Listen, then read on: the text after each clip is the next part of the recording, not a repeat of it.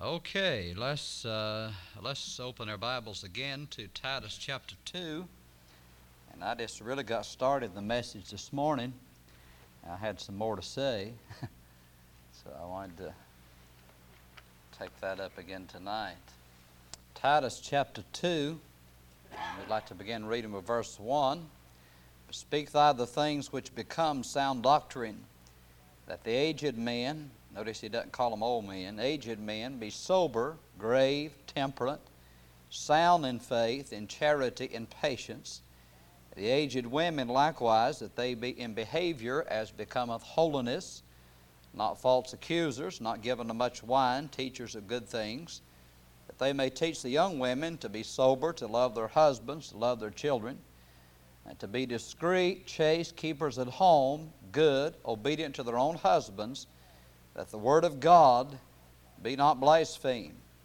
Young men likewise exhort to be sober minded, in all things showing thyself a pattern of good works, in doctrine showing uncorruptness, gravity, sincerity, sound speech that cannot be condemned, that he that is of the contrary part may be ashamed, having no evil thing to say of you. Exhort servants to be obedient unto their own masters and to please them well in all things, not answering again, not purloining, but showing all good fidelity, that they may adorn the doctrine of God our Savior in all things. For the grace of God that bringeth salvation hath appeared to all men, teaching us that denying ungodliness and worldly lust, we shall live soberly, righteously, and godly in this present world looking for that blessed hope and the glorious appearing of the great God and our Savior Jesus Christ, who gave Himself for us that He might redeem us from all iniquity and purify unto Himself a peculiar people, zealous of good works. These things speak and exhort and rebuke with all authority. Let no man despise thee. Let us pray. Father, we bow to thank you for your word, another opportunity that you have given that we might stand before the people of God Lord, I realize what a tremendous responsibility this is tonight, and I ask, O oh God, for divine help. I pray that you would uh, strengthen my body, O oh God. I pray for uh, the power of the Holy Spirit. You give me wisdom and, and uh, the power to deliver the message in a way that you'll be honored. Oh God, I pray you get the glory out of all that's said here tonight. In Jesus' name I pray. Amen. Well, we'd like to continue talking about growing old gracefully. And uh, this morning, uh, we know that uh, in order to grow old gracefully, that you need to have grace. And the only way to get grace is from the Lord. And so a person needs to be saved while they're young. According to the book of Ecclesiastes 12, we looked at that. And uh, the privilege we have as a child of God, Hebrews 4.16, let us therefore come boldly unto the throne of grace, we may obtain mercy and find grace to help in time of need. And what a great and glorious promise, but that is only available to those that are saved. And then uh, another thing, a person needs to be sound in faith, as verse 2 talks about the aged men to be sound uh, in faith. Well, the only way that's possible is uh, through the Word of God. In Hebrew, in Romans 10 17, the Bible said, So then faith cometh by hearing, and hearing by the Word of God. Uh, you know, I think a person needs to spend time in the Word of God. I was reading about this elderly lady uh, who uh, got Alzheimer's in, uh, in her latter years. And uh, at one time, she had committed a, uh, a lot of Scripture to memory, spent a lot of time in the Scripture. But her mind failed her and she could only uh, remember uh, one verse in Timothy where it said, I know uh, whom I have believed, and am persuaded that he is able to keep that which I've committed unto him against that day. And then finally, she only remembered one word of the verse him. And she'd just say, Him, Him, Him. Well, uh, you, that's the subject uh, that's the subject of the Bible. Uh, you know, it's, it's amazing. I, uh, I visit some folks in the nursing home, and, and uh, there's a lady I visit up in the Brian Center up in Spruce Pine, and, and uh, her mind is fed on her every time I go. Her mind's a little worse, and and but you know she never, in any way as of yet, she hadn't forgotten the Lord, and she knows about the Lord. You talk to her about the Lord, and her mind's clear on that. And so uh, we need to be sound in faith, and the best remedy I know about for old age is is the Word of God. I want you to turn to Hebrews chapter five. Hebrews chapter 5 and uh, uh, verse, uh, verse 11. And he said, Of whom we have many things to say and hard to be uttered, seeing you're dull of hearing. For when for the time you ought to be teachers, you have need that one teach you again, uh, which be the first principles of the oracles of God, and are become such as have need of milk and not of strong meat. For everyone that uses milk is unskillful in the word of righteousness, for he is a babe. The strong meat belongeth to them that are of full age, even those who by reason of use have their senses exercised to discern both good and evil. And so here is, uh, is some rebuke. Uh, uh, those evidently that had not uh, spent the time they, uh, they should have in the Word of God. He said, you ought to be, at this point in your Christian experience, you ought to be able to instruct and teach others. But instead of that, you still need someone to teach you.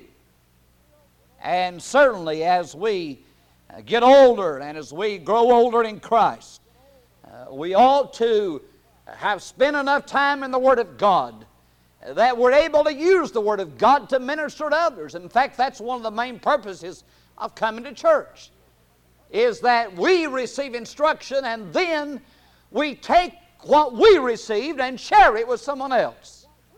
And I think that's uh, God's desire in our life. Uh, not that we just hear and hear and hear and hear and never, never dispense any, but uh, that we uh, take, take that to be a blessing to others.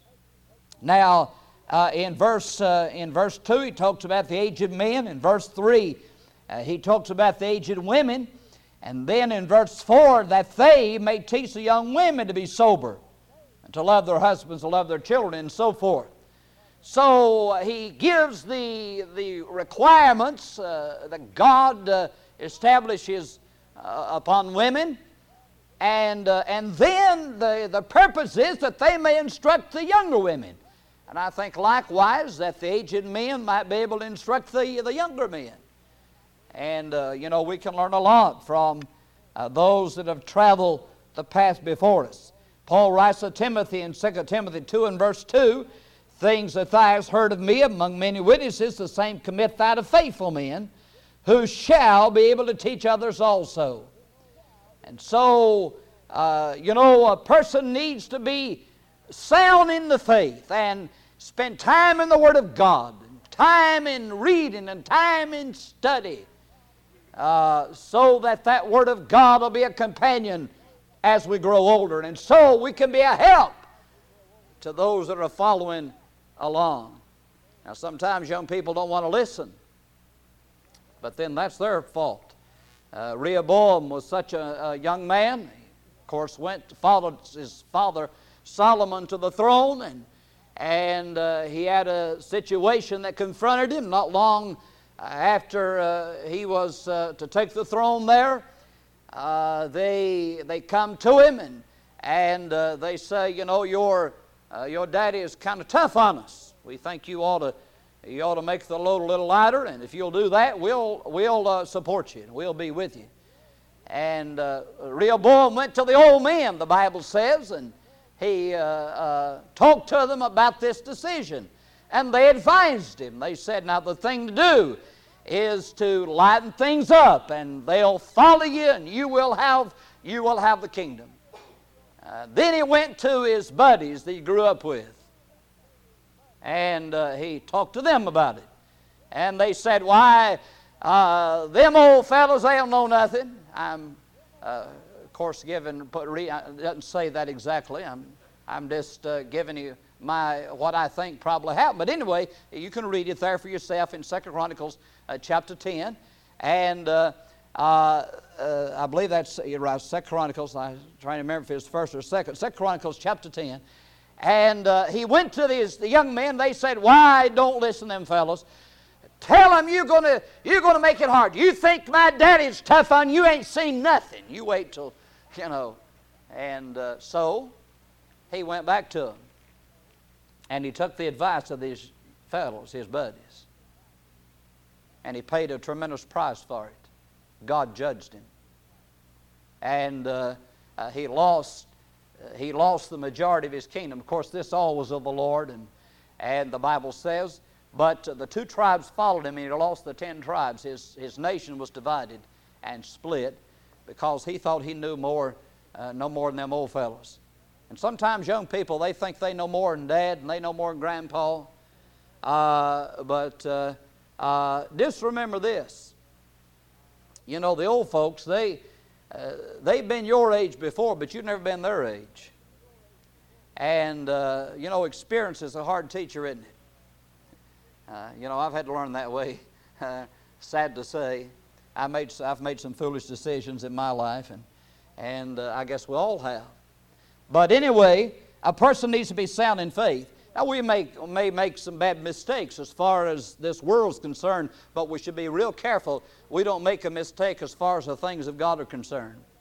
That we, we build our foundation on the Word of God and establish, establish that foundation secure on the Word of God. In uh, Leviticus 19:32, Thou shalt rise up before the hoary head and honor the face of the old man and fear thy God. I am the Lord. And I think young people need to be taught that respect. You know, I observe, I observe people today and I see very little respect. What, uh, what went with the respect and honor that children were taught years ago?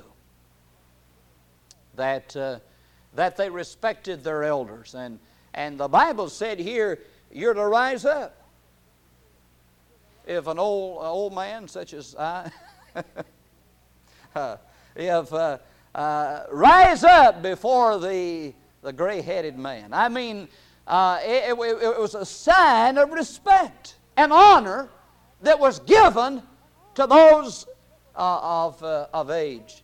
And you know, I think the Chinese probably put us to shame, although they're in a lot of, most of them, I guess, are in unbelief and in false religion but they have great respect and honor for their elders. And I think we need to instill that in young people.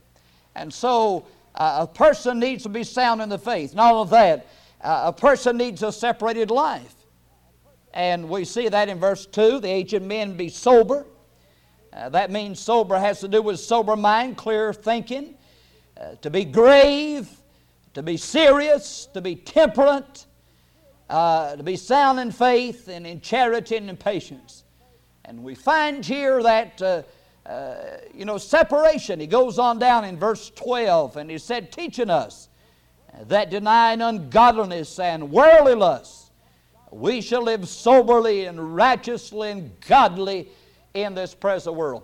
Now, to be sober minded, uh, you know, it's not just certainly a person ought to refrain from any kind of drugs or alcohol and, and that sort of thing. But I'll tell you, there's a whole lot of things can poison your mind besides that. And there's a lot of stuff on TV that can really, uh, you know, keep a person from being sober minded. That you cannot have pure thoughts. They're, they're pictures and, and that men cannot look at and keep their mind clean. And so a man needs to uh, to avoid those sort of things. And avoid anything that pollutes our mind and causes us uh, to think in, in the wrong way. Uh, you know, the Bible said, as it was in the days of Noah, so shall it be. How was it? The Bible said that every imagination of the thoughts of men's heart was evil continually. And you know why their thoughts were evil? Because they fed on filth and pollution. And when you feed that in, whatever you put in, that's what you're going to get out. Uh, you know, we have a conscious mind and a subconscious mind, and what you uh, look at and, and hear, listen to, and, and, and see and observe and all this uh, throughout the day, uh, that's what will fill your subconscious mind. And when you're sitting around just thinking, that's the kind of thoughts you will have. You know, when you're just sitting around thinking, I mean, you're not doing anything, uh, or maybe you're doing your job and uh, the job doesn't require continuous thought, but you just, some people, their job, they've done it so much and they just do it, you know. They don't have to even think about doing it. It's just kind of automatic, kind of like driving a car. And uh, they, they just do it. And maybe their thoughts are on other things. Now, what are your thoughts on during those times? What fills your mind? What kind of thoughts do you have? The kind of thoughts you have are a result of what you've been putting in there. What you've been feeding on and looking at and all these things, that begins to form us into the kind of person we are. And the Bible says, A man thinketh in his heart, so is he. And as a man grows old, you know, uh, our thoughts ought to be pure. I, I've referred to my grandmother who lived to be in her 90s and was a very godly person. And I don't think I ever knew anyone that, uh, uh, that uh, her whole life revolved around the things of God. She lived for the Lord. She lived for the things of God. The Bible and church and, and uh, the things of God were central in her life. And I've told you about the, uh, she spent the night with this couple, and, and uh, they heard her during the night, and they thought there was something wrong, you know, and they checked her, and, and they said she was praying. She was asleep, uh, but she was praying kind of subconsciously. You know why? Why that is true? Because her life, her day was filled with the things of God. I'd like to be like that when I get old you know, if I ever do. but uh, uh, to live a separated life, to live a life that you can look back on and say, Thank God, I live for God. I have no regrets. I live my life clean and, and separated from the world. You know, the problem, many of the, the mental problems that people have are a result of, of sin uh, committed, maybe early days of their life, they committed some terrible things. And they've never been able to wipe that from their memory. God help us to live a life that as we grow older, uh, will not be ashamed.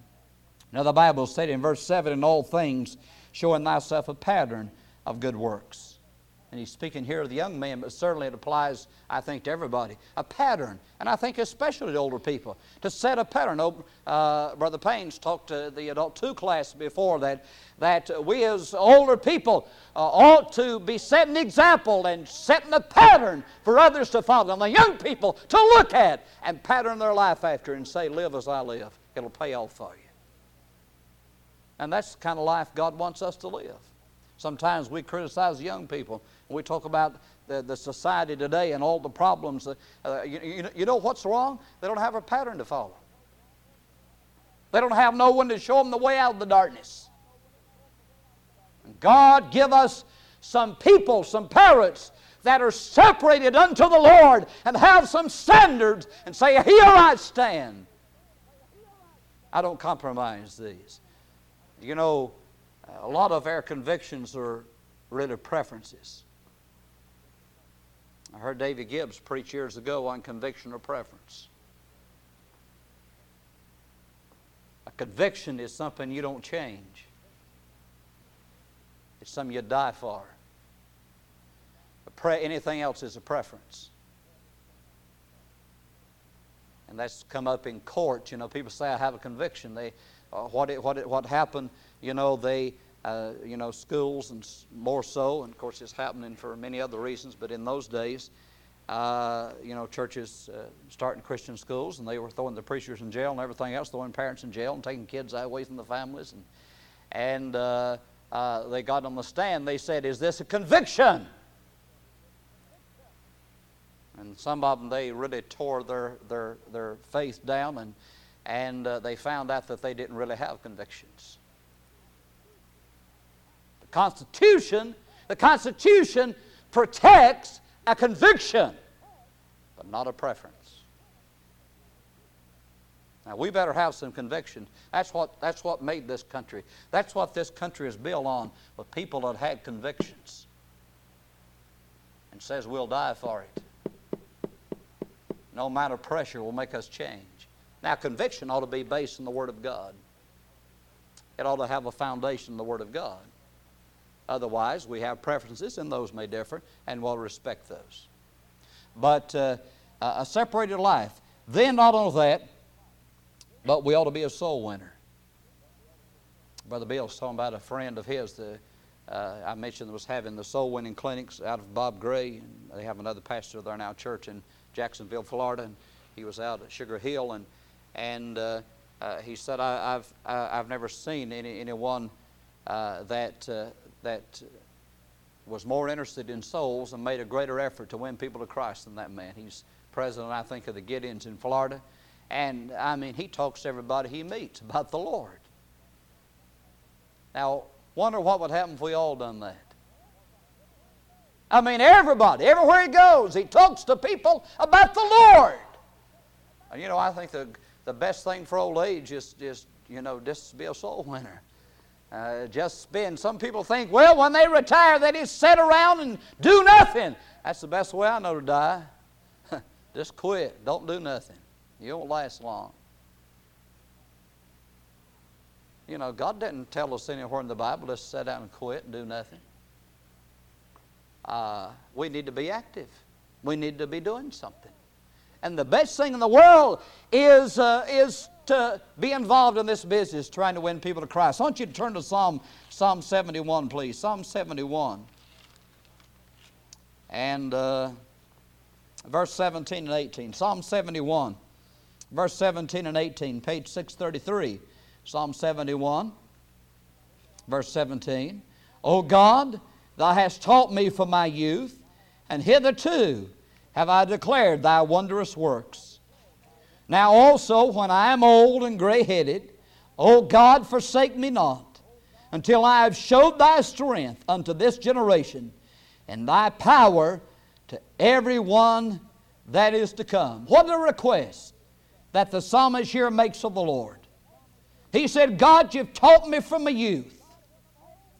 And he said, when I'm old and gray headed, Lord, I, I want to tell everybody. That's basically what he's saying. Uh, he said, Don't forsake me until I have showed thy strength unto this generation, and not only this generation, but those that are to come. I want to, I want to tell everybody about you. God, don't forsake me. I think what he's saying, you know, don't let me become bedfast till I can't, can't uh, go and tell people about you. Lord, when I get old and gray headed, I want to keep on winning people to Christ.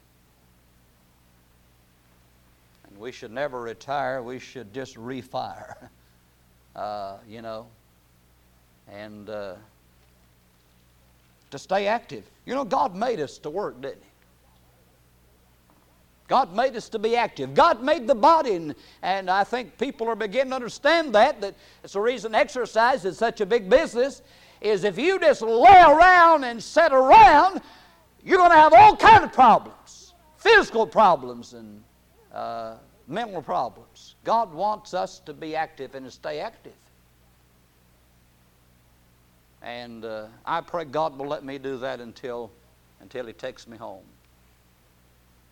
That He'll keep me active and I can keep my mind and, and uh, tell people about the Lord. Turn over to Psalm 72 and uh, uh verse, uh, verse 12. Psalm, what did I say? 92. Psalm 92 and verse 12. Psalm 92, page 645. Psalm 92 and verse 12. And he said, The righteous shall flourish like the palm tree. He shall grow like a cedar in Lebanon. Those that be planted in the house of the Lord shall flourish in the courts of our God. They shall still bring forth fruit in old age. They shall be fat and flourishing. to show that the Lord is upright. He is my rock, and there is no unrighteousness in him. Now, what a blessed promise. God gives here to the righteous, those that are planted in the house of God. He said, They'll bring forth fruit in old age. You know, you take an apple tree and you keep it pruned and keep it sprayed and keep it fertilized. And I mean, you can get fruit on it for, for a long time. But you just plant it out there and you don't do anything to it. And I'll tell you, it won't be long till the worms or the disease or something will be will have it, and the fruit you get off of it won't be worth anything. What's on it? You have to you have to look after it. And so the Bible promises that you know if we'll follow Him and serve Him and obey Him as His people, then He said they'll bear fruit in old age. And that ought to be our desire, is to try to win people to God. As long as God gives us breath, to try to tell someone about the Lord. And everybody needs to hear. Uh, and you know, there, uh, if you've ever done any witnessing,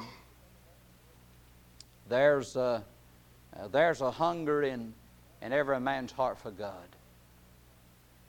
Pray, pray for the man that was here this morning, knows he's lost. And Brother Jerry's visiting, visited with him Thursday night, and, and uh, uh, asked if he was saved. He said no. He's talking about, you know, it's refreshing to find someone that uh, knows they're lost and will admit it. it's the most wonderful thing in all the world.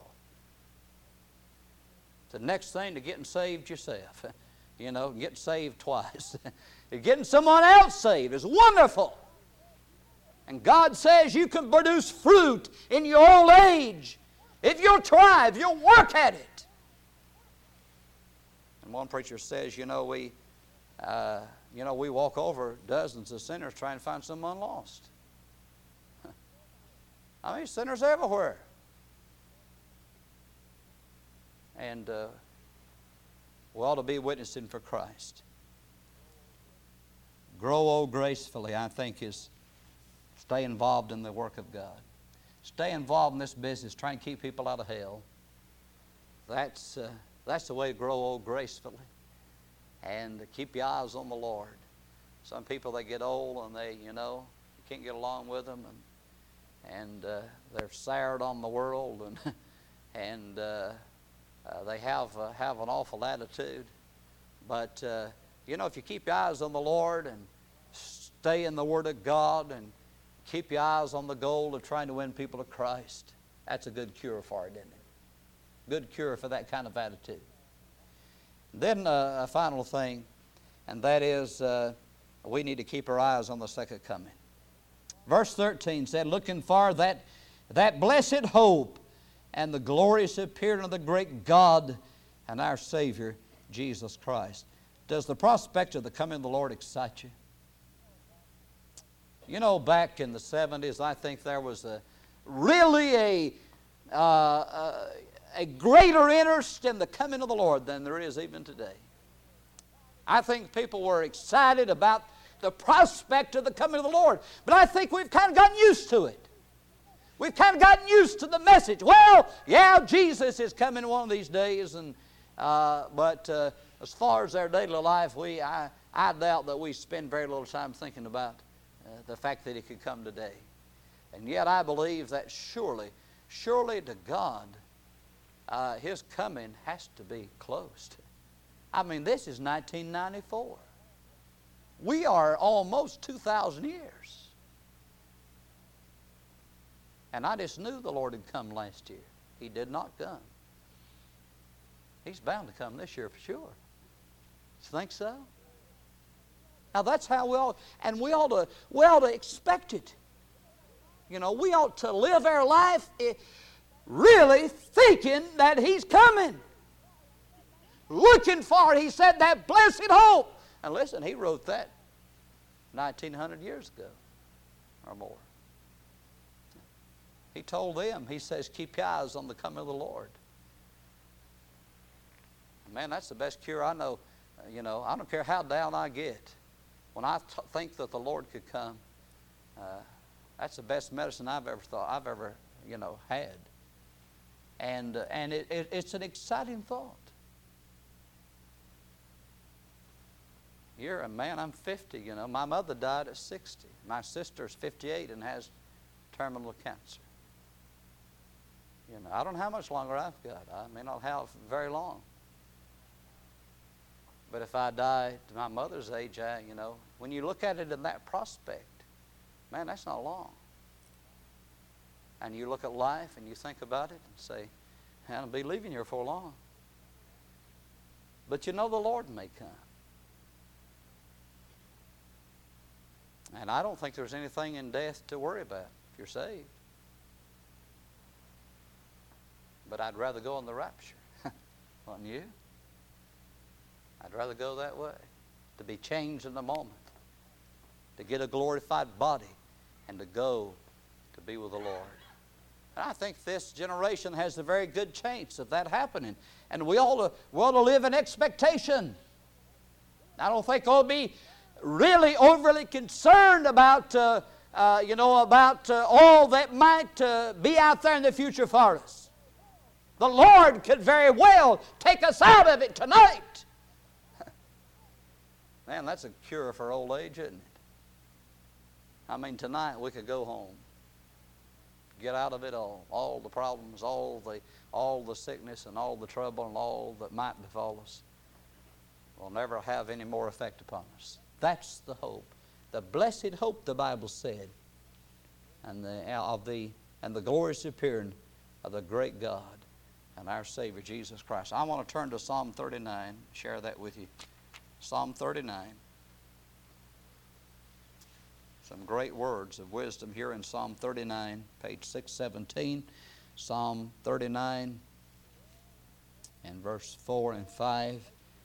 Lord, make me to know mine end, the measure of my days, what it is, that I may know how frail I am. Behold, thou hast made my days as an handbreadth, and mine age is as nothing before thee. Verily, every man at his best state is altogether vanity. Selah, which means to really think about this. Now, what a statement. Thou hast made my days as an handbreadth. That's not long, is it? You know how long our life is? The width of my hand. Or if I stretch my hand out to about nine inches. That's how long it is in comparison to eternity. If you could look at the universe and they say the stars are far off, that uh, the light that you see from that star left that star thousands of years ago. They're so far out there. Light traveling uh, 186,000 miles a second, figure how far that would go in a year. And their stars so far off, it takes millions of years for the light to get to the earth. That's how far they are. And God says that your life, you put your hand up in that distance, that space of the universe, and that's how long your life is here in comparison. That's an awesome thought, isn't it? I can't comprehend living with God forever, having a glorified body and living forever. I can't comprehend that. How can one begin to comprehend being in a fire where the worm dieth not and the fire is not quenched, and being in that fire forever and ever and ever and ever, with no end ever, any time in the future. Millions and millions and millions of years, still burning, still screaming, still in agony. And that's exactly where the masses of mankind's headed.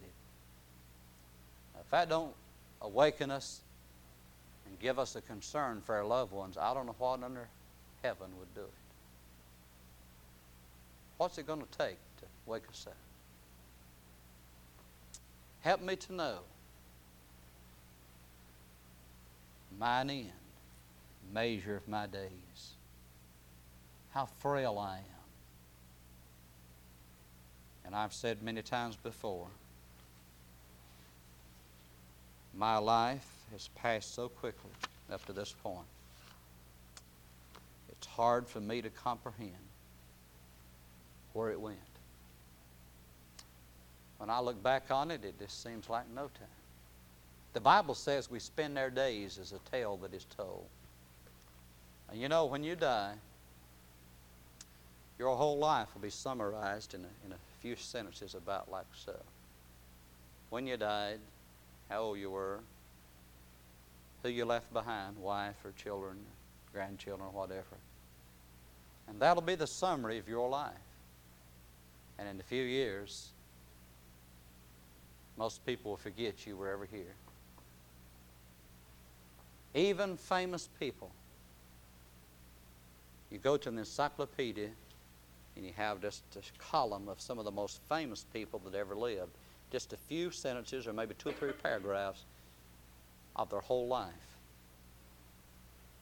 We spend their years as a tale that is told. And if a man don't get right with God and live his life for God and make something count for eternity, what's the point of it? Really. There is no purpose. There's no point in even living. God help us to get the message out. Let's bow our heads, please.